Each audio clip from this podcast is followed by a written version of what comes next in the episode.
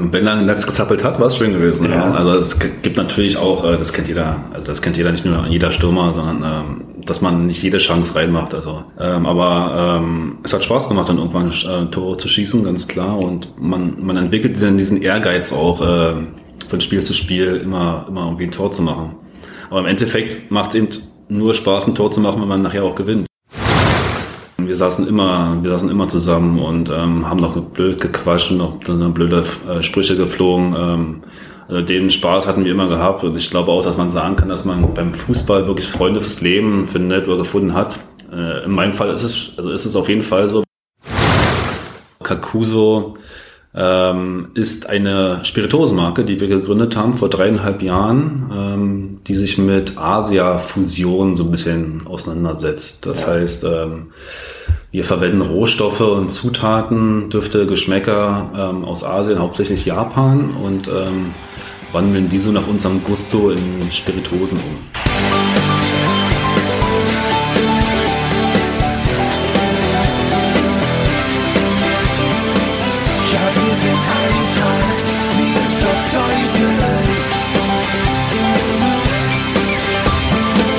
Und damit herzlich willkommen zu Die Eintracht im Ohr, dem Podcast des S C Eintracht Miersdorf-Zeuthen. Paul Meinert gehört zur Generation Prüfke bei der Eintracht, also jener Mannschaft, die von Trainer Uli Prüfke geprägt wurde und zweitausendzwölf den Aufstieg in die Brandenburg-Liga schaffte.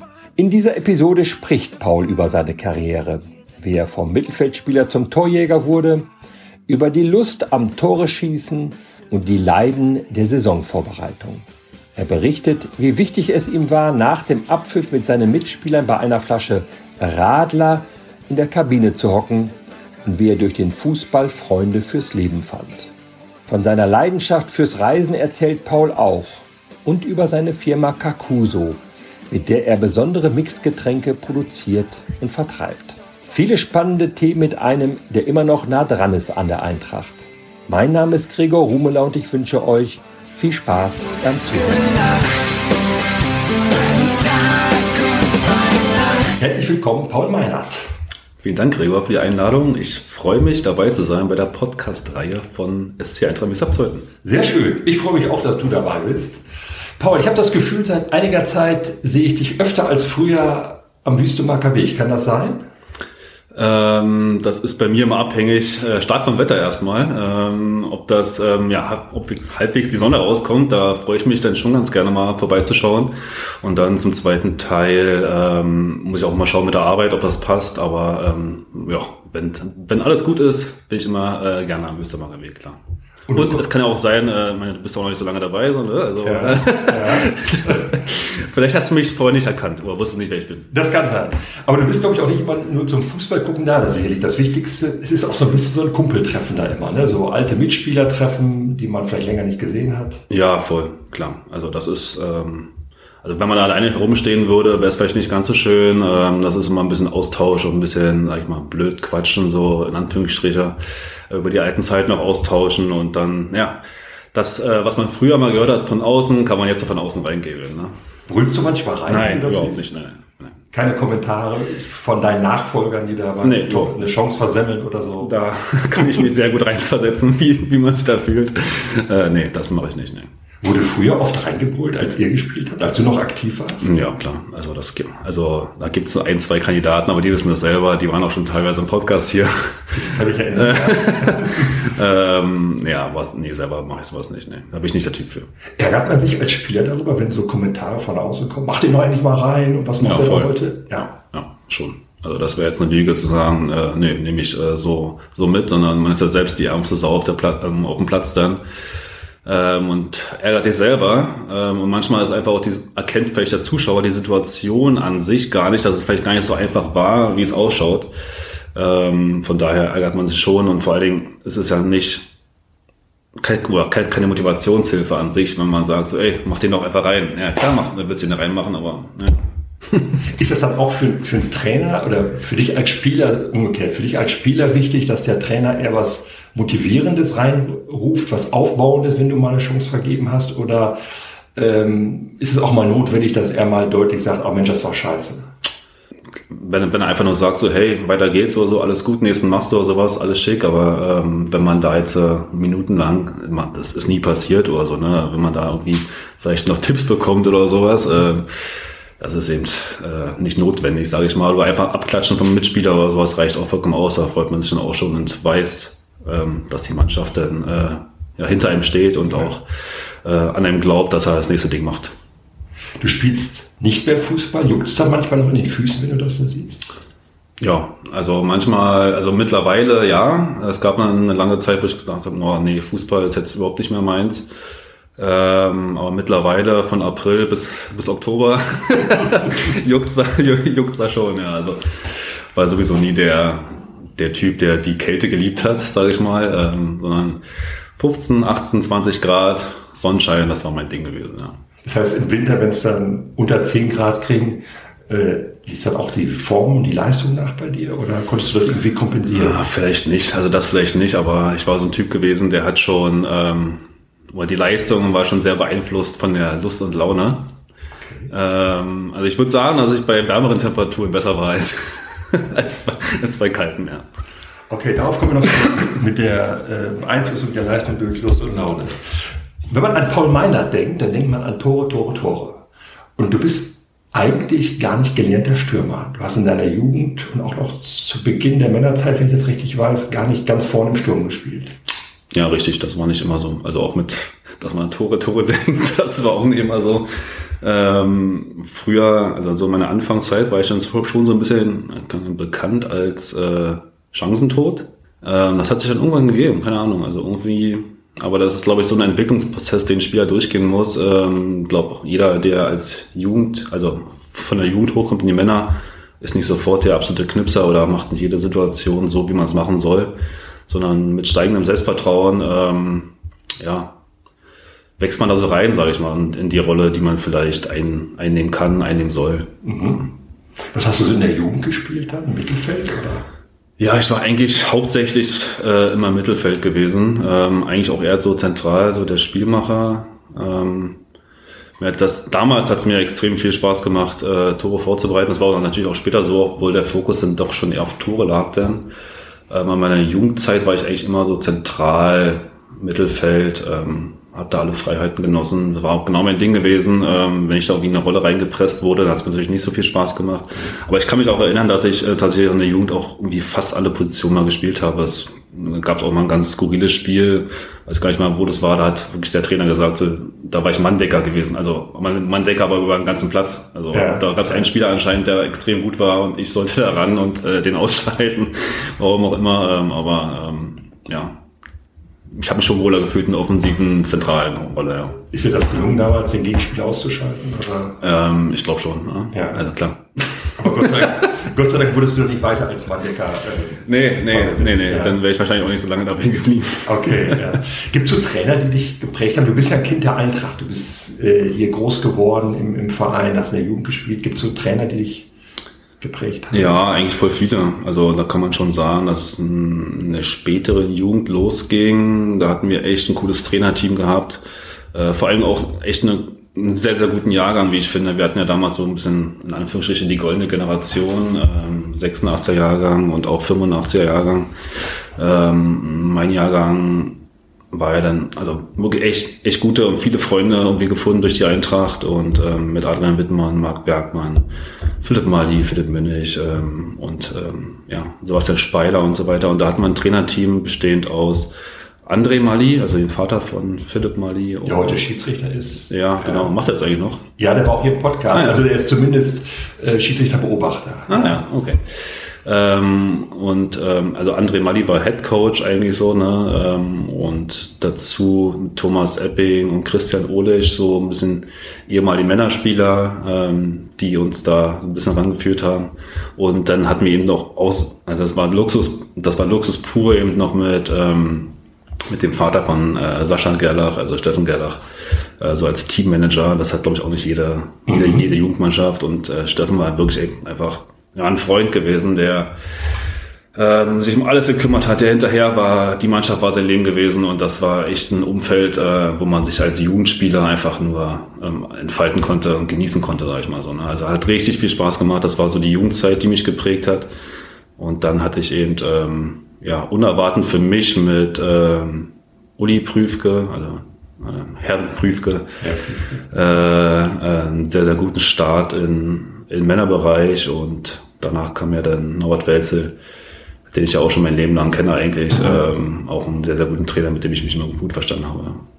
Uli Prüfke, das hast du mal erzählt, da bist du so ein bisschen mit Vorsicht dran gegangen. Du hast so gedacht, dass deine Art und seine Art, seine strenge Art, kollidieren können. Du warst gefühlt vielleicht so ein bisschen lässiger Typ, der jetzt nicht alles so ernst nahm auf dem Fußballplatz und eher einer, der schon sehr viel Wert auf Disziplin legte. Ja, das stimmt schon.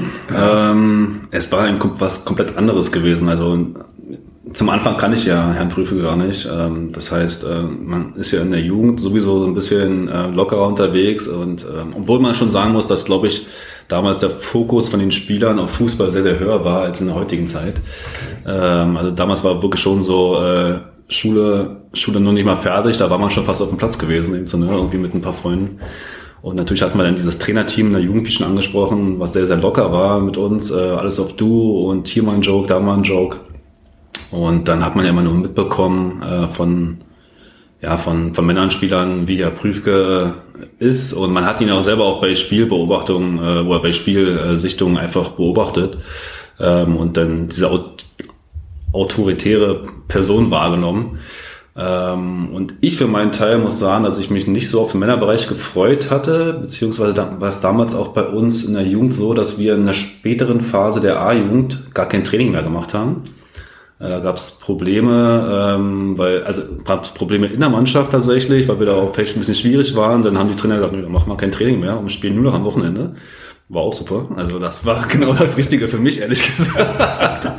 War auch erfolgreich tatsächlich. Ähm, ähm, ja, aber dann war die Zeit, kann ich mich erinnern, Marc Bergmann hat ja einen Bruder gehabt, Nico Bergmann. Ja. Ähm, der in den Männern auch sehr erfolgreich war als Stürmer und ähm, dass schon einige Jugendspieler von uns ähm, das, das Angebot in Anführungsstriche auch äh, hatten, bei den Männern mitzutrainieren und äh, zu spielen, so langsam rangeführt zu werden. Und ähm, ich habe das damals nicht gemacht, weil ich da, ähm, ja, keine Ahnung, Vorbehalte wäre, wär, glaube ich, zu viel gesagt, aber ich hatte mich einfach noch zu sehr auf den Jugendfußball irgendwie konzentriert und hat mir zu sehr Spaß gemacht, als da jetzt schon in den ernsthaften Bereich vielleicht reinzugehen. Ja. Obwohl ich mir schon zugetraut hätte, aber ähm, ja, irgendwie war mein, mein Herz noch irgendwo anders gewesen. Ja. Aber irgendwie seid ihr dann ja zusammengekommen, Uli Prüfke und, und, und du. Ihr habt ja beide, er als Trainer, du als Spieler, eine, eine, eine richtig erfolgreiche Ära bei der Eintracht geprägt. Die Basis ist für all das, was wir heute so erleben mit Brandenburg-Liga, Fußball und so. Irgendwie muss da ja dann doch ein Draht gewesen sein, durch den ihr zueinander gefunden habt. Ja, klar. Also das war dann so, dass äh, die, Saison, die Saisonvorbereitung ähm, ist man ja dann, dann zu den Männerbereich oder zum Männerbereich übergegangen und die ersten Trainingseinheiten ähm, wurden absolviert und da hat man dann schon gemerkt, eigentlich so, warum Herr Prüfke Herr Prüfke ist und äh, dieses ähm, Image hat, Jugendspieler ähm, hochzuziehen. Also er hat mich dann schon sehr oft beiseite genommen, viele Tipps gegeben und hat auch gesagt, dass er auf mich baut und was er mit mir vorhat und so weiter. Und hat auch genau die Position gleich äh, für mich irgendwie ähm, herausgepickt, die ich wollte. Das war dann auch zentrales Mittelfeld gewesen. Ähm, damals war ja auch die Mannschaft ähm, sehr, sehr stark gewesen, wie ich, äh, wie ich fand, und wurde immer sehr, sehr hochwertig ähm, aufgewertet. Ähm, und ich war eigentlich unter ihm ab Tag eins Stammspieler gewesen und ähm, konnte mich dort so entfalten, wie ich das auch wollte. Und ich glaube auch, dass er auch einen Entwicklungsprozess durchgemacht hat, ähm, von diesem, ähm, sag mal, auch wieder in Anführungsstriche, beinharten Trainer, ist er auch von Jahr zu Jahr lockerer geworden, hat auch hier einen Spaß mitgemacht und man konnte ihn auch mal auf die Schuppe nehmen, was... Ähm, glaube ich, sehr gut ankam in der Mannschaft und auch bei mir äh, sehr gut ankam. Uli Prüfke ist heute auch noch oft zu Gast bei Heimspielen bis zum Marker Weg. Begrüßt du ihn denn als Herrn Prüfke? Ja, meistens Trainer. Trainer? Ja, ja, Trainer. Hallo Trainer. Ja, ja, genau. Ja. Aber du siehst sie noch weiter. Ja, ja, klar. Ja, klar. Das ist schon ungewöhnlich im Fußball, dass Spieler ihren Trainer, mit dem sie ja jahrelang zusammengearbeitet haben, sitzen. Das zeigt auch dieses respektvolle Verhältnis, das ihr habt zu ihm, glaube ich. Ne? Voll, absolut. Also das war von Tag eins so und ist bis heute so. Also ich, da gab es auch mal ein, zwei Leute, die ihn dann äh, irgendwie geduzt haben oder so und das irgendwie hat das dann auch akzeptiert. Das war Andi Reimann gewesen, der sowieso ein sehr spezieller Typ ist, aber äh, ein Herz aus Gold hat. Ähm, aber äh, das war dann eher so Spaß. Also ich glaube, neunundneunzig Prozent aller Spieler haben ihn gesiezt. Ja, also definitiv. Und ist auch gut so. Also ähm, es passt nicht bei jedem, würde ich sagen. Ähm, aber aufgrund seiner, also seiner Vergangenheit, seines Alters, seiner, ja, und sein Umgang mit Spielern oder so hat das sehr gut gepasst und war für mich jetzt kein Grund, ähm, irgendwie, äh, ja, also das irgendwie nicht zu mögen. Also es hat alles gepasst. Ja. Und man muss ja nicht, also wie gesagt, man muss ja nicht immer Herr Prüfke sagen, sondern wenn man Trainer sagt, dann ist das ja vollkommen in Ordnung und äh, dieses Sie dann dazu, okay, alles ja. gut. Also ich weiß nicht, wie fit du heute bist, aber damals warst du fit, ne? Damals war ich fit gewesen, ja. Also richtig fett aufgebaut habe ich immer noch nicht. Ähm, ja, bin ich auch, glaube ich, äh, mit, äh, mit meinen Genen ähm, ganz gut dabei. Ähm, aber natürlich, ähm, sobald ähm, man mit dem Fußball, mit dem täglichen Training, täglich ist ja nicht gewesen, aber äh, dreimal die Woche Training ähm, aufhört, wird man natürlich von der Grundfitness her ein bisschen, ein bisschen weniger fit. Und Uli Prüfke, für Uli Prüfke war Fitness auch wichtig, ja. ne? entscheidend. Ja, ja. Also, ich glaube, da hast du ja sowieso schon äh, ein paar Rückmeldungen von anderen äh, genau. Spielspielern gehabt. Das war nicht, das hat nicht immer Spaß gemacht, das Training, ne? Das ist schon so. Und äh, Vorbereitung war für mich auch immer wirklich echt eine Zeit, wo ich echt gar keine Lust drauf hatte und mich null drauf gefreut habe.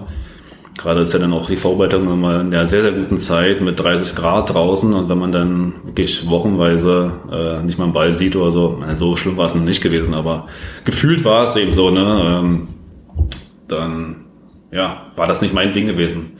Aber ich war sowieso nicht der Typ, der viel in der Vorbereitung da war. Also das war ja damals dann auch noch äh, teilweise Schulzeiten. Ähm, und dann damals äh, Beginn meiner Ausbildung und irgendwie, ähm, also Fußball stand damals schon sehr, sehr hoch im Ranking bei mir, aber das Reisen, das ähm, also Herumreisen in der Welt, das war, äh, da habe ich mir Fußball nicht ähm, auf Platz eins nehmen lassen, sondern habe dann immer, äh, Reisen war auf Platz eins, sagen wir mal so, also da bin ich dann meistens immer irgendwie in der Weltgeschichte unterwegs gewesen. Das ist daher auch noch ein Thema, weil es dann ja auch um deine, dein, dein Beruf geht, deinen Job, den du jetzt, jetzt machst.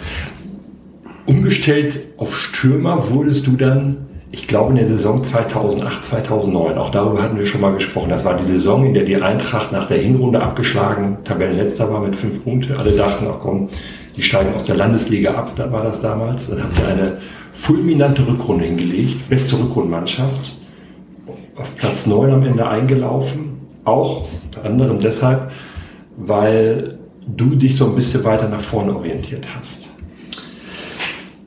Ja, also das... Ähm Also da muss ich dir zustimmen. Ja. Ich weiß gar nicht, wie ich das gelesen habe. Nein, also ich glaube, das war dann, also die Hinrunde war allgemein sehr schwierig. Das äh, gab es auch eine kleine Umstellung in, in der Mannschaft. Äh, wir haben Spieler verloren, die sehr, sehr wichtig waren mhm. äh, für die ganze Truppe. Ähm, und na klar, wenn man in der Hinrunde so schlecht abschneidet, wie wir es gemacht haben, dann ist die Motivation bei manch anderen Spielern, also bei mir natürlich auch, nicht mehr so gegeben und äh, beziehungsweise macht nicht mehr so viel Spaß. Man hat schon eine Lust gehabt auf Fußball, aber dieser Spaßfaktor ist extrem ähm, gesunken. Ähm, und dann ja, gab es diese kleine Umstellung. Also vorher war, kann ich mich erinnern, Christian Wroblewski als Stürmer und ich war dahinter so als, als Ballverteiler. Und ähm, meiner Meinung nach, also das ist meine Geschichte, die ich erzähle, immer ähm, war es dann so, dass ich ähm, im Spiel, ich weiß aber auch nicht mehr gegen wen, es war ein Heimspiel gewesen, dass ich zu Christian gesagt habe, äh, geh du mal auf die zehn, weil er aber auch ein sehr guter Fußballer und konnte auch Bälle verteilen ähm, und ich gehe mal nach vorne.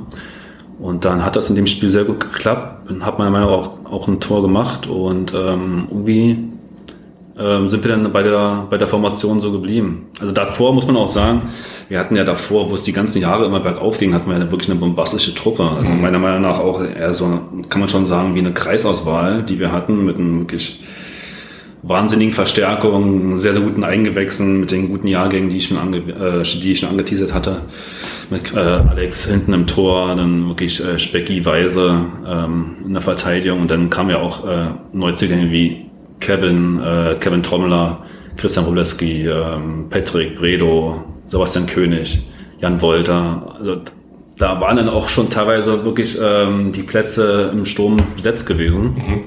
Und für mich war es vollkommen okay, obwohl ich dann irgendwann auch schon das Gefühl entwickelt hatte, Stürmer sein zu wollen. Ähm, im letzten Saisonspiel bei, irgendein, bei, bei äh, irgendeiner Saison war ich auch mal Stürmer, hat auch gut funktioniert, hat da zwei Tore gemacht. Und dann hat der Prüfke gesagt, ähm, dass, dass Sebastian König ähm, aus Wildau äh, kommt und dass er ihn als Stürmer einplant. Und dann war das Stürmer-Ding für mich gegessen gewesen, mhm. ja, weil, weil Basti da auch in einer Saison bei Wildau sehr erfolgreich war. Ähm, und ja, dann war ich wieder im Mittelfeld gelandet. Damals glaube ich noch viel auf der Außenposition, ich glaube rechts, rechts oder linkes Mittelfeld. Ja. Ähm, aber ab der Saison, wo es schlecht, schlecht lief, war ich dann in einer Rückrunde Stürmer gewesen. Ja, genau. Hast du in der, ich habe jetzt die Zahl nicht genau im Kopf, aber ich glaube in der Hinrunde drei Tore gemacht, in der Rückrunde fünfzehn, sechzehn oder so. Was ja dann auch ja, also in, in der Rückrunde, äh, in der Hinrunde hat keiner viele Tore gemacht. Also. das, aber die, die Steigerung war bei dir schon immens, das muss man sagen. Also das dokumentierte dann ja auch die, die, die, den Erfolg dieser Umstellung.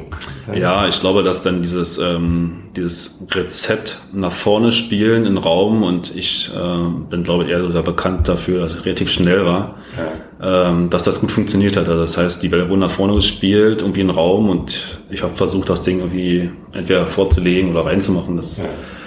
das war gut, genau. Also dann, dann hat das, äh, ab da an war ich ein Stürmer gewesen. Ja. War das immer so ein besonderes Gefühl für dich, ein Tor zu machen? Kannst du dich da, äh, hat dir das was Besonderes gegeben, wenn so du vor deinem geistigen Auge der Ball im Netz zappelte? Ähm, wenn er im Netz gezappelt hat, war es schön gewesen. Ja. Ja. Also es gibt natürlich auch, äh, das kennt jeder, also das kennt jeder, nicht nur jeder Stürmer, sondern ähm, dass man nicht jede Chance reinmacht. Also, ähm, aber ähm, es hat Spaß gemacht, dann irgendwann äh, Tore zu schießen, ganz klar. Und man, man entwickelt dann diesen Ehrgeiz auch, äh, von Spiel zu Spiel immer, immer irgendwie ein Tor zu machen. Aber im Endeffekt macht es eben nur Spaß, ein Tor zu machen, wenn man nachher auch gewinnt, einfach so, ne? Wenn man, ja. gerade bei uns eben äh, in der Landesliga oder Brandenburg-Liga, was wir denn gespielt haben, diese weiten Auswärtsfahrten, wenn man da wirklich zwei Stunden im Bus unterwegs ist und man hat vier eins verloren oder sowas, äh, man hat da was Tor gemacht, dann bringt dann das gar nichts, und äh, trotzdem ist Totenstimmung war bei uns nie im Bus, aber äh, du weißt, was ich meine. Ja. Also das ist jetzt nicht so, ja, genau, das ist jetzt nicht so das Erfolgsding, ja. ja. Hattest du eine bestimmte Art zu jubeln? Nee, überhaupt nicht. Da äh, waren wir, also wir hatten ja sowieso bei uns im Verein schon ein, zwei Spieler, die dann äh, wirklich ein Torjubel zelebriert haben. Das ist überhaupt nicht meins, das ist für mich dann eher so ein bisschen, also wäre mir peinlich gewesen, glaube ich, wenn ich da so einen riesen Jubel aufgeführt hätte. Ja, aber du bist Teil, das hatte ich eben schon gesagt habe, der Mannschaft, die wirklich dann peu à peu bis in die Brandenburg-Liga aufgestiegen ist, zweitausendzwölf, jetzt in diesem Jahr zum zehnten Mal der Aufstieg. Das war schon eine, eine erstaunliche Entwicklung, an der du beteiligt warst. Das muss man sagen, für einen Verein wie die Eintracht. Ja, ich glaube, also muss man auch mal Respekt zollen eben so, ne, für den Verein und für die Verantwortlichen, wenn man schaut, was in der Region eigentlich noch für andere Mannschaften oder was es gäbe an, an Mannschaften mit, mit Potenzial, die es überhaupt nicht ausschöpfen. Und dann gibt es so einen kleinen Verein wie Miersdorf, ähm, der wirklich von Jahr zu Jahr sich so entwickelt hat, dass er eigentlich das Aushängeschild ähm, hier in der Region ist. Mhm. Also und wenn man, sag ich mal, in der, in der Zeit, wo ich gespielt habe, über einen Vereinswechsel vielleicht nach, nachdenken hätte können oder wollen, dann käme eigentlich gar kein anderer Verein in Frage, wenn man jetzt nicht ja, länger als vierzig Minuten fahren will. Okay. Ja. Gab es Anfragen? Ähm, ehrlich gesagt, nicht offiziell. Es gab immer so, also, nee, also eigentlich nicht offiziell. Ähm, von anderen, also auch von teilweise von Trainern, hatte ich mal irgendwie gehört, dass dass die mich ganz gerne haben wollen würden. Ähm, aber für mich war es eigentlich damals keine Option, ähm, wie den Verein zu wechseln, weil vielleicht nochmal, ähm, ich habe schon sehr gerne bei der Eintracht gespielt, ich wusste, was ich habe. Ähm, für mich war der, der Freundesfaktor sehr, sehr, sehr, sehr hoch. Also ich habe mhm. immer mit, sehr gerne mit Freunden zusammengespielt, und das war dann auch ein Grund später, warum ich dann auch relativ früh aufgehört habe. Also ich glaube mit achtundzwanzig, neunundzwanzig habe ich ja. aufgehört, Und zwar auch so, so die Zeit, äh, wo, wo meine engen Freunde, sage ich mal, ähm, auch nicht mehr gespielt haben. Und dann hat es mir in dem Fall vielleicht auch nicht mehr so viel Spaß gemacht, genau. Ja. War das auch, ist das auch für dich wichtig, so danach im Spiel, egal wie es ausgegangen ist, in der Kabine zu sitzen, noch ein Bierchen zu trinken oder im Bus auf der Rückfahrt, von der du eben erzählt hast, egal wie es ausgegangen ist, noch vernünftig äh, zusammenzusitzen und zu quatschen? Voll, also absolut. Also ich war eher so der Radler-Typ oder bin immer noch der Radler-Typ, der äh, also normales und äh, das hat, das konnten wir zum Anfang ziemlich gut durchsetzen in der Kabine oder im Bus, dass da immer ein Kasten Radler steht. Du liebst Mixgetränke, da kommen wir gleich. Ja, ja, genau. genau. Ähm, und das wurde dann auch später äh, immer mehr zum Bier und das bin ich gegangen. Ja, klar. Ja. nee, aber ähm, ich glaube, da hatten wir nie das Problem gehabt, dass es in der Kabine nicht gestimmt hat. Ja. Also ähm, wir saßen immer, wir saßen immer zusammen und ähm, haben noch blöd gequatscht und noch blöde äh, Sprüche geflogen. Ähm, also den Spaß hatten wir immer gehabt und ich glaube auch, dass man sagen kann, dass man beim Fußball wirklich Freunde fürs Leben findet oder gefunden hat. Äh, in meinem Fall ist es, also ist es auf jeden Fall so, wenn ich mich irgendwie jetzt so zurückerinnern an die Schulzeit, da gibt's, gibt's nicht mehr viele Leute, mit denen ich in Kontakt bin. Also wenn man jetzt sieht, dann ist alles schön und gut und quatscht und hier und da. Aber ähm, mit den Leuten, die man sich privat trifft und ähm, in Urlaub fliegt oder sowas, das sind alles, das sind alles Fußballer. Ja. Es ist wohl nicht nur bei der Eintracht so, aber bei der Eintracht ausgeprägt so, ne? Dass da viele auch sich dann samstags, nachmittags zum Fußball treffen, weil sie da ja Freunde aus fürs Leben wieder treffen, wieder finden können. Ne? Ja, das ist so. Also klar, wenn man natürlich drei, vier, fünf Mal die Woche auf dem Fußballplatz zusammen ist, dann lernt man natürlich den, den, denjenigen sehr gut kennen und ähm, entwickelt eine bestimmte Beziehung zu ihm und ähm, möchte dann natürlich auch was mit ihm privat machen, also außerhalb ja. des Fußballplatzes. Ja. Aber da, das, das war sowieso äh, bei uns sehr, sehr stark ausgeprägt. Ja. Gab es damals schon legendäre Fahrten nach Mallorca so zum Saisonabschluss? Nee, bei uns noch nicht, nee. nee. Achso, doch, äh, doch, doch einmal, doch einmal äh, waren wir tatsächlich auf Mallorca. Ähm, ja, war sehr lustig, also muss man schon sagen. Also, obwohl ich jetzt nicht so der Hoteltyp bin, also überhaupt nicht der Hoteltyp und All-Inclusive und hier saufen und da saufen. Okay. Ähm, aber das kann ja sowieso jeder vor Ort dann selber entscheiden, aber ähm, ist immer schön anzusehen, wenn anderen äh, das sehr gut geht bei so einem. äh, kann ich sehr gut äh, schmunzeln. Und ja, da gibt's immer, da, da, da entstehen natürlich Geschichten auf so einer Fahrt oder bei so einer Situation, äh, von denen man immer noch erzählt. Also das, da bleiben Momente hängen auf jeden Fall. Ja. Ja. Gibt es ein Spiel, das für dich so das, das, das schönste, beste, wie auch immer geartete Spiel bei der Eintracht ist, das du am meisten in Erinnerung hast? Also das eine, nee, also eigentlich nicht, ehrlich gesagt. Ich bin jetzt auch im Gegensatz zu manch anderem vielleicht nicht, nicht immer so bewandert mit den Toren und äh, den, den Ergebnissen. Also wenn ich da an äh, Sebastian König denke, der, wenn ich den frage, äh, damals vor fünf Jahren oder jetzt mittlerweile vor, vor acht Jahren, äh, dieses Spiel gegen Brieske-Senftenberg, ja, kann er mir alles aufzählen, aber da bin ich überhaupt nicht so der Typ für.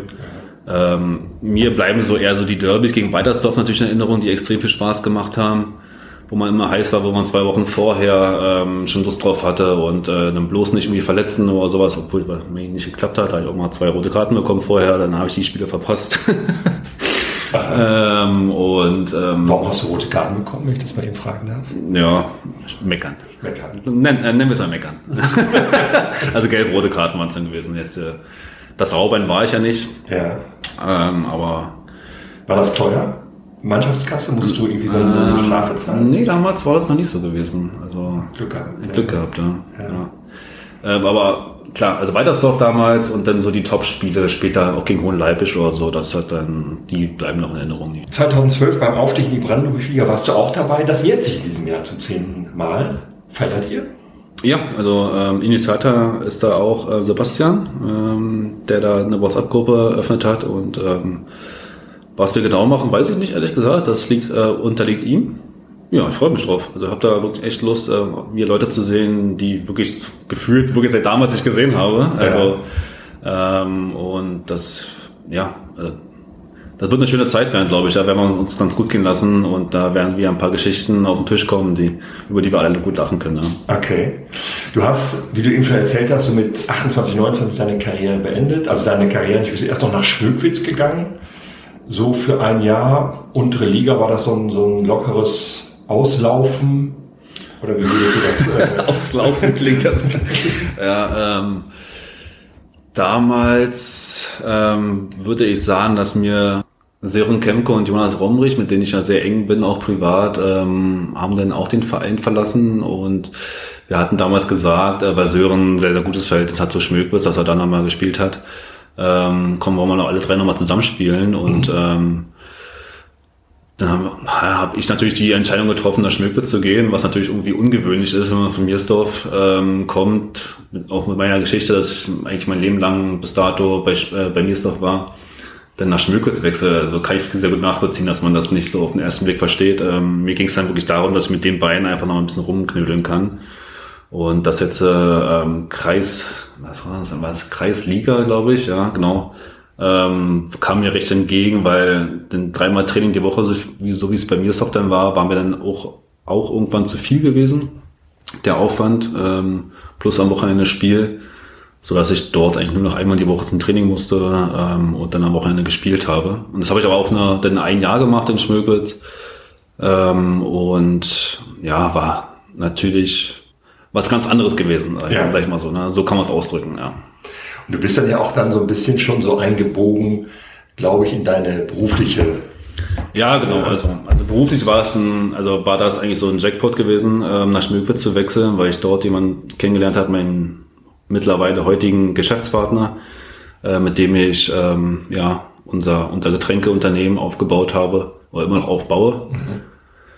Ähm, beruflich war es, ja, also hätte ich mir nichts Besseres vorstellen können, aber das wusste ich eben damals nicht. Also ich wusste, äh, ich wusste, dass dort jemand ist, der sehr stark in der Getränkeindustrie vertreten ist, ähm, aber dass er dann auch menschlich ähm, so super zu mir passt und dann, dass ich mit später mit ihm ein Business aufbauen werde, das Wahnsinn. Hätte ich nicht gedacht. Ja. Auch das durch den Fußball. Ja, voll, also absolut. Also äh, lernt man dann Leute wirklich, nicht nur Freunde fürs Leben kennen, sondern auch Geschäftspartner oder Geschäftsfreunde. Absolut, ja. ja. Kakuzo heißt die Firma. Ja, genau. Viele können sich darunter erst einmal nichts vorstellen. Was ist das? Was macht ihr? Ja, das äh, hätte, hätte, würde mich auch sehr wundern, wenn, wenn jemand an, an, anhand des Namens Kakuzo das sofort checken würde. Also Kakuzo Ähm, ist eine Spirituosenmarke, die wir gegründet haben vor dreieinhalb Jahren, ähm, die sich mit Asia-Fusion so ein bisschen auseinandersetzt. Das ja. heißt, ähm, wir verwenden Rohstoffe und Zutaten, Düfte, Geschmäcker ähm, aus Asien, hauptsächlich Japan, und ähm, wandeln die so nach unserem Gusto in Spirituosen um. Also damals, vielleicht ein Beispiel zu nennen, ähm, haben wir ein Also unser erstes Produkt war ein, ein, ein Wodka-Infusion mit Tee gewesen. Ja. Ähm, das muss man sich so vorstellen, dass äh, wir einen eigenen, wir sind in Hamburg gefahren zum Teekontor, ähm, haben dort zigtausend ähm, verschiedene Schwarzteesorten durchprobiert. Okay. So lange, bis irgendwann die Zunge komplett taub war und man nichts mehr geschmeckt hat. Und dann haben wir im Endeffekt drei verschiedene Teesorten äh, für uns entdeckt, äh, die wir zusammenblenden, also mixen. Dazu noch ein eigenes Bergamotten, Limetten und Grapefruitöl entwickelt. Ähm, diese Komponenten aus Öl und Tee ist nachher unsere Idee von einem Earl Grey Tee gewesen. Also wir haben selber einen Earl Grey Tee erstellt und infusionieren den im Wodka, was eigentlich lapidar, sag ich mal, wenn man sich darunter gar nichts vorstellen kann, unter einer Infusion ähm, einlegen, also einlegen bedeutet. Ja. Das heißt, wenn ihr äh, zu Hause, wenn ihr den Podcast hört, äh, einen Teebeutel in irgendeine Spirituose macht, dann bekommt ihr diese Spirituose diesen Teegeschmack. Ja. Und ähm, das haben wir, sag ich mal, professionell gestaltet. Aha. Genau. Wie kommt man auf diese Idee? Das, also damals diese, diese Tee-Wodka-Idee ist so schon aus der Gastronomie entstanden, weil so einige Bartender, Barkeeper mit, mit Teebeuteln experimentiert haben und auch äh, verschiedene Cocktails irgendwie kreiert haben. Und dann haben wir eine, eine Marktanalyse gefahren, so wie man das eben vorher macht, den Businessplan, Marktanalyse und so weiter. Und gesehen haben, dass eigentlich in diesem Bereich es nicht viel gibt. Genau, und ähm, dann ist die Idee so gewachsen, gewachsen und wir haben zu Hause auch in der Badewanne viel rumexperimentiert äh, mit diesen Teeinfusionen In der Badewanne? Ja, das, man, also man kann jetzt nicht vorstellen, dass die ganze Badewanne von der Wodka oder irgendeine Spirituose war oder sowas, sondern eher, dass wir die Badewanne gefüllt mit warmem Wasser gemacht haben und dann dort Laser eingesetzt haben, wo wir diese Teeinfusion ähm, durchgeführt haben, sodass die Flüssigkeit, weil, sie da, oder, weil die Spirituose an sich nicht kalt ist, also ja. nicht Cold Brew ist, wie man heutzutage sagt, sondern dass sie schon noch ähm, ein bisschen erwärmt wird und dadurch die Extraktion äh, von den Teesorten äh, besser äh, vonstatten geht. Ja, genau. Sind da so zwei Welten bei dir aufeinander gestoßen? Einmal deine, deine Begeisterung fürs Reisen, vor allen Dingen wohl für Asien, und deine Freude daran, mal abends in der Bar zu sitzen und was Leckeres zu trinken? Ähm, ja, also absolut. Als wir damals ähm, denn die, den Entschluss gefasst haben, diese Teeinfusion oder allgemein eine Spirituosenmarke an den Markt zu bringen, ging es natürlich auch darum, wie wollen wir das positionieren, wie wollen wir das ähm, grafisch gestalten, die ganze mhm. Geschichte. Und wir waren uns relativ schnell einig gewesen, äh, dass wir jetzt nicht äh, den zwanzigsten Berlin-Gin oder Berlin-Wodka irgendwie rausbringen wollen, sondern äh, dass wir das ein bisschen individualisieren wollen. Das heißt, ich bin schon damals in meiner Studienzeit sehr viel rumgereist. Ähm, damals, als man noch nicht so viel Geld hatte im Studium. Natürlich war Asien das Hauptziel gewesen, weil es natürlich ähm, ja für einen kleinen Geldbeutel ähm, auch auch sehr, sehr ähm, spannend ist, dieses, äh, dieser Kontinent. Und ähm, dann haben wir gesagt, wir wollen unsere Interpretation von, von, von Asien in die Spirituose einfließen lassen. Wir wollen damit gar keinen auf den Fuß treten oder so, sondern ähm, wir wollen einfach, weil ich wollte in dem Fall irgendwie meine, meine Erfahrungen irgendwie, ja, darstellen. Ja, genau. Das heißt, ähm, du hast schon einige Reisen in Asien unternommen, du bist ja schon viel unterwegs gewesen und wohl auch noch viel unterwegs weiter. Genau, also damals war es extrem viel Asien gewesen, heute mittlerweile eher so die anderen, die anderen Kontinente, also, mhm. ähm, aber, ja, es macht einfach unheimlich Spaß. Also das Reisen und ähm, einfach barfuß irgendwo rumlaufen, das, das ist mein Ding. Ja. Wo kommt das her bei dir? Diese, diese Reisefreudigkeit? Boah, wenn ich das wüsste, ich weiß nicht, ich war schon damals zur Schulzeit mit äh, Freunden, auch viel Städtereisen damals, hat man ja nicht so, nicht so die viel, also nicht so viel Zeit gehabt und vor allem das Budget nicht gehabt. Und ich glaube, man ist so reingewachsen. Also das heißt, dass man dann vielleicht mal kein Hotel bucht und einfach mal nur die Flüge bucht. Und dann schaut man vor Ort, wo man vielleicht sich treiben lässt oder so. Und das hat sich bis heute so eigentlich bestätigt, dass ich eigentlich der Hotelmensch überhaupt nicht bin, sondern äh, also ich war auch als Anfang des Jahres in Panama gewesen ähm, und habe da einfach nur die Flüge gebucht und dann mal so zwei Tage in Unterkunft hier, zwei Tage in Unterkunft da, ein Auto gemietet. Und dann am Abend, bevor ich die Unterkunft verlassen musste, erstmal geguckt, wo ich dann morgen irgendwie schlafe, irgendwie so, ne? Man ist irgendwie, finde ich, in dem Fall ein bisschen freier unterwegs und ähm, ist nicht gebunden an einem Ort irgendwie, so gerade wenn man das Land kennenlernen will. Ähm, ich finde es ja immer lustig, wenn jemand sagt, ich war in Brasilien gewesen, dann fragt man so nach, ja, also Brasilien habe ich schon gesehen, so, also dabei schon habe ich alles gesehen, habe ich alles gesehen, so, ne? Wo, war, wo warst du? Ja, in Rio. Und? Ja, nee, nur in Rio. So, ja, okay. Ja. Also klar, wunderschöne Stadt eben so, ne? Aber da hat man eben von Brasilien eben an sich nichts gesehen. Ja. Was würdest du mir empfehlen, wo, was muss ich mir mal angucken, unbedingt? Wo muss ich mal hin? Einige fragen mich natürlich dann jetzt mittlerweile auch so, wo ich war, was man empfehlen kann. Ich kann nur mal sagen, dass ich so eine Top drei habe, ja. Aber ohne Reihenfolge.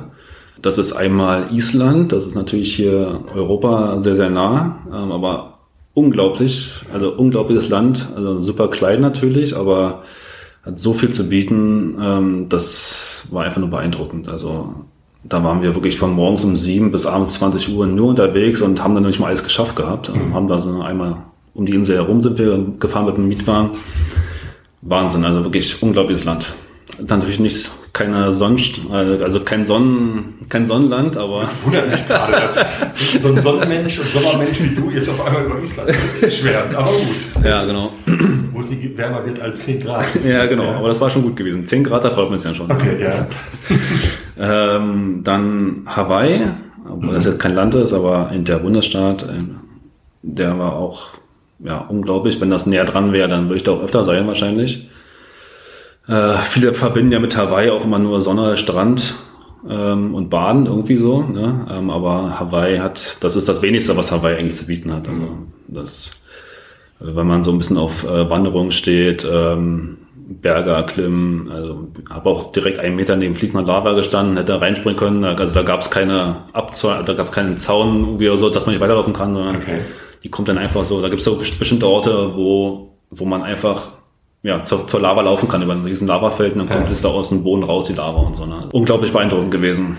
Ähm, als drittes Land würde ich Oman, Oman sagen. Das war irgendwie, das habe ich mal irgendwie durch eine Reportage irgendwie oder eine Doku irgendwie entdeckt, dass da so ein, ein, zwei Orte habe ich da irgendwie super spannend gefunden. Da habe ich mich mit dem Land beschäftigt und gesehen, boah, das sieht ja super spannend aus. Habe ich eine WhatsApp-Gruppe eröffnet mit meinen Reisejungs und da kommen dann immer so, ja, bin dabei, bin dabei, bin dabei. Ja. Das heißt, ihr seid so ein paar Kumpels, die zusammen verreisen, gegebenenfalls, oder ein paar davon, wenn es gerade zeitlich passt. Genau, also das passt eigentlich ganz gut immer. Also wir sind wirklich eine feste Gruppe von, von vier Leuten, vier, fünf Leuten. Ähm, und da verreisen wir immer zu viert eigentlich. Mhm. Also außer in Panama war ich jetzt alleine, aber ähm, normalerweise verreisen wir immer zu viert. Ja. Ja. Und über deine früheren Asienreisen kam es dann halt zu Kakuzo, zu der Firma. Wo kann ich das Getränk trinken? Kann ich hier bei Rewe reingehen, bei Edeka und kriege ich das da? Ähm, also angefangen hat, hat unsere Geschäftsidee mit einem reinen Gastrofokus. Mhm. Ähm, also das heißt, dass man in Restaurants, Hotels, Bars ähm, das Produkt im Cocktail oder im Longdrink ähm, genießen kann. Das ähm, hat sich natürlich alles ein bisschen zerschlagen durch die Pandemie. Also äh, ist natürlich... Für ein, für ein, allgemein für ein Startup oder allgemein auch für die ganze Branche ist natürlich nicht so schön, äh, wenn man ein Jahr dabei ist und dann kommt so eine Situation, wo man überhaupt nicht weiß, wie es weitergeht. Ja. Ähm, und da mussten wir uns natürlich auch ein bisschen ähm, anpassen, würde ich es nennen, und ähm, auch etwas den, den Handel bearbeiten. Im Großen und Ganzen ähm, arbeiten wir viel mit Concept Stores, also so G- Geschenkeläden, die ein bisschen besser ausgestattet sind, äh, die ein bisschen aufgeräumter sind, die so ein bisschen, ja, eine hochwertige Idee haben. Äh, Spirituosen-Fachgeschäfte beliefern wir ähm, und den einen oder anderen Edeka ebenfalls. Ja. Jetzt haben wir natürlich seit letztem Jahr auch einen Bio-Gin ähm, im Sortiment, auch wieder asiatisch inspiriert. Ähm, und ähm, den wird man ab, äh, ich, ja, um sicher zu gehen, Ende April in jedem Getränkeautomaten. So ein Sprung in die Selbstständigkeit finde ich persönlich immer, weil ich gerne so ein bisschen Sicherheit habe, schon mutig. Hast du es mal bereut? Habe ich mir damals auch gedacht. Ich habe ja bei Getränkehoffmann auch gearbeitet, im Einkauf Marketing. Also hatte da schon immer mit Getränken zu tun gehabt. Von daher okay. war der Schritt irgendwie, ähm, ja, irgendwie nicht ganz überraschend. Denn, ähm, und natürlich, ähm, meine Familie hat auch gesagt, so, na, aber du hast einen sicheren Job. Und dann die Klassiker, die immer kommen, ja. so, ne? Ähm, aber ich habe nie bereut. Also es gibt ja auch immer, wenn man eine Selbstständigkeit startet, gibt es ja auch immer zwei Modelle, um da vielleicht mal kurz äh, dem Laien vielleicht äh, zu erklären. Entweder man arbeitet mit Fremdkapital oder mit Eigenkapital. Und dieses Eigenkapitalthema kam für uns eigentlich nicht in Frage. Wir wollten, also wenn das Ding wirklich schief geht, dann wollen wir da nicht äh, hunderte, tausende Euro versenken, sage ich mal, sondern äh, haben dann schon mit Fremdkapital gearbeitet.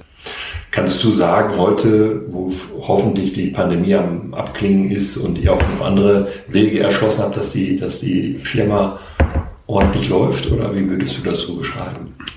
Also ich würde sagen, dass wir es ganz gut gemeistert haben und ich bin froh, dass wir noch da sind. Schön. Ähm, und ähm, ein Businessplan damals, man macht ja immer so einen, so einen Drei-Jahres-, Fünf-Jahres-Businessplan, äh, der war so gestaltet, dass wir im dritten Jahr, sag ich mal, eine schwarze Null fahren. Und das sieht aktuell so aus, ja. Also aktuell ist der Plan, dass wir dieses Jahr mit Gewinn rausgehen sogar, ja. Das ist gut. Obwohl man ja nicht immer, sag ich mal, Gewinn machen möchte oder muss, sondern ähm, das muss einfach ähm, fortlaufend wachsen, das Unternehmen. Sondern da muss man auch viel investieren, ja. Gerade wenn man mit dem Handel zusammenarbeitet. Ja. Kannst du dir heute noch vorstellen, wo du jetzt quasi dein eigener Chef bist, dich mal wieder unter- oder einzuordnen einem Chef, oder ist so, hast du jetzt so äh, Geschmack gefunden an der, an der Selbstständigkeit und daran, eigener Chef zu sein? Ähm, also mir gefällt die Situation aktuell schon sehr, sehr gut, muss man schon sagen. Ähm, mein vorheriger Job bei Getränke Hoffmann, da hat mir das Team auch sehr gut gefallen. Also ich hatte da keine Probleme, mich unterzuordnen. Ähm, wir waren, ja, also das Menschliche fehlt mir jetzt natürlich gerade, weil wir jetzt auch kein richtiges Team haben. Also ich habe jetzt äh, nicht zehn Mitarbeiter oder so, Ähm, aber ich würde sagen, dass die Situation, wie sie aktuell ist, mir schon sehr gut, ähm, sehr, sehr gut tut und äh, gefällt. Also den, man, man steht da praktisch auf und das Erste, was man macht, ist erstmal ähm, Mail checken und so weiter. Und man kann sich den Tag selber einplanen oder einen, ja, einordnen, man muss es aber auch machen. Ne? Also mhm. man kann jetzt nicht den ganzen Tag auf der Couch rumliegen und äh, das würde jetzt kurzfristig keinem auffallen. Mhm. aber langfristig äh, beeinflusst das die Zahlen dann doch schon sehr. Wer weiß, vielleicht steht mal der Name Kakuzo auf dem Trikot der Eintracht. Denke ich gerade mal nach, wer weiß. Das ist mir klar. ja. Ich sag's mal so. Ist denn, äh, ist denn eigentlich Alkoholwerbung erlaubt? Das wird ja das ist eine gute Frage. Ja. Alkoholfreie Getränke habt ihr gar nicht. Nee, noch, noch nicht. Ja, wobei Kakuzo kommt eher so schnell keiner drauf, dass das was mit Alkohol zu tun hat. Nee. Kakuzo, vielleicht hast du mal erklärt, das ist ein, ich habe nachgeguckt, ich habe recherchiert für den Podcast, mhm. wie du siehst. Das ist ein, korrigiere mich, ein japanischer Tee-Experte gewesen. Daher kommt der Name, glaube ich, ne? Genau, genau. Also das sollte natürlich von der Geschichte her auch schon relativ äh, stimmig sein, was wir da machen. Ja. Ähm, Okakura Kakuzo war mal ja, ein Philosoph und nebenbei auch Schriftsteller und der ja. hatte damals so neunzehnhundert das äh, Book of Tea geschrieben gehabt und darin hat er so der westlichen Welt, also Europa eigentlich erklärt, was man mit Tee macht, weil wir damals gar nicht Bescheid wussten, was wir damit machen, irgendwie so grob gesagt, sage ich mal jetzt so, ne? Und hat dann ganz viel über Zeremonien, Trinkverhalten ähm, und auch viel Genuss geredet und ich glaube, da sind wir uns alle einig, dass vielleicht beim Japaner die Tee, die Teezeit was anderes bedeutet als, als bei uns. Ja. Da geht es dann schon ein bisschen was um Zeremonie und so weiter. Und wir fanden, dass damals ähm, ja natürlich ein perfektes Match war, wie zu unserem Tee, Wodka und auch äh, dieses Genussthema hat viel sehr gut reingespielt, sodass ähm, wir uns äh, den Herrn Kakuzo als Namenspartner ausgewählt haben. Ja. Beschäftigst du dich denn äh, außer mit der japanischen Teekunst auch mit japanischem Fußball? Klar. nee, überhaupt nicht. Nein. Wir hatten gerade Pierre Littbarski im Podcast bei der Verleihung der, der, der P R G Awards, der jahrelang in Japan gespielt hat, mhm. sehr beliebter ist. Mhm. Wir spielen bei der W M gegen Japan. Mhm. Also es gäbe gute Gründe, sich mit dem japanischen Fußball zu beschäftigen. Ja, also als Dortmund-Fan hat man natürlich äh, ein bisschen einen Einblick bekommen äh, mit unserem Schiffer, mit, mit Shinji, ja, mhm. überragender, überragender Typ damals gewesen. Ja. Da kenne ich auch niemanden, der jetzt äh, mir wöchentlich berichtet, was in Japan im Fußball los ist. Also, nee. Okay. Und wenn du zum Wüstemarker Weg kommst samstags, um den Kreis zu schließen, das ist dann für dich dann auch immer schöne Abwechslung ähm, von, von deinen beruflichen Dingen. Da brauchst du mal keine Mail checken, da kannst du Fußball gucken, mit Kumpels quatschen und voll. Den Tag genießen. Absolut. Also im besten Fall holt man sich natürlich noch ein Getränk, steht dann an der Bande und ähm, im besten Fall auch wieder hier äh, drei Punkte einfahren, obwohl das jetzt in letzter Zeit ziemlich schwierig war. Aber ich glaube, ähm, ich hoffe auch sehr, dass die Jungs das dieses, dieses Jahr noch packen und ja. da nicht den Weg wieder runtergehen müssen. Ja, das hoffen wir alle. Zum Schluss zwanzig Begriffspaare, auch für dich. Und ich möchte dich bitten, dich möglichst spontan zu entscheiden. Geht ja auch immer ganz leicht los für einen Fußballer. Linksfuß oder Rechtsfuß? Rechts. Fanblock oder Webloge? Ja, Webloge. Beim B V B auch. Ich war ja nur einmal da ja, gewesen. Also in der Webloge. Ja. Hund oder Katze? Hund. Pizza oder Pasta? Pasta. Berge oder Strand? Beides. Sommer oder Winter? Doofe Frage. Ja. Früh aufstehen oder lange schlafen? Früh aufstehen. Weil du musst als Unternehmer oder weil du es weil, weil ich nicht mehr lange schlafen kann. Okay, das ist das Alter. Geld, also wenn die schon so früh losgeht. Geld ausgeben oder sparen? Ausgeben wahrscheinlich eher. Geld oder Ruhm? Geld. Auto oder Fahrrad? Auto. Chaotisch oder aufgeräumt? Aufgeräumt. Camping oder Hotel? Ja, eher so dieses Camping dann eher. Aufzug oder Treppe? Hochaufzug, runter Treppe. Fisch oder Fleisch? Beides. Singen oder tanzen? Im besten Fall in beides. In einer gewissen Situation, ja. Krimi oder Komödie? Krimi. Dusche oder Badewanne? Dusche. Jeans oder Jogginghose? Jogginghose. Stadt oder Land? Land. Unter Wasser atmen oder fliegen können? Fliegen können. Vielen Dank, lieber Paul, dass du so viel von dir erzählt hast, von deiner Karriere und dem, was du jetzt machst. Zum ersten Mal sage ich jetzt, dass ich die Internetadresse deines Unternehmens in den Shownotes verlinken werde. Sehr gut. Damit die Leute genau wissen, was du machst. Ich habe mir die angeguckt, da ist vieles erklärt und toll erklärt. Das mache ich jetzt einfach mal, warum auch nicht. Vielen Dank, dass du mitgemacht hast. Vielen Dank dir, die Einladung. Sehr gerne, alles Gute. Fußballerisch kann man nicht mehr sagen, aber beruflich. Bleib gesund und ich freue mich, wenn wir uns wiedersehen. Bis zum Mal. Vielen Dank dir, bis bald wieder. Gerne.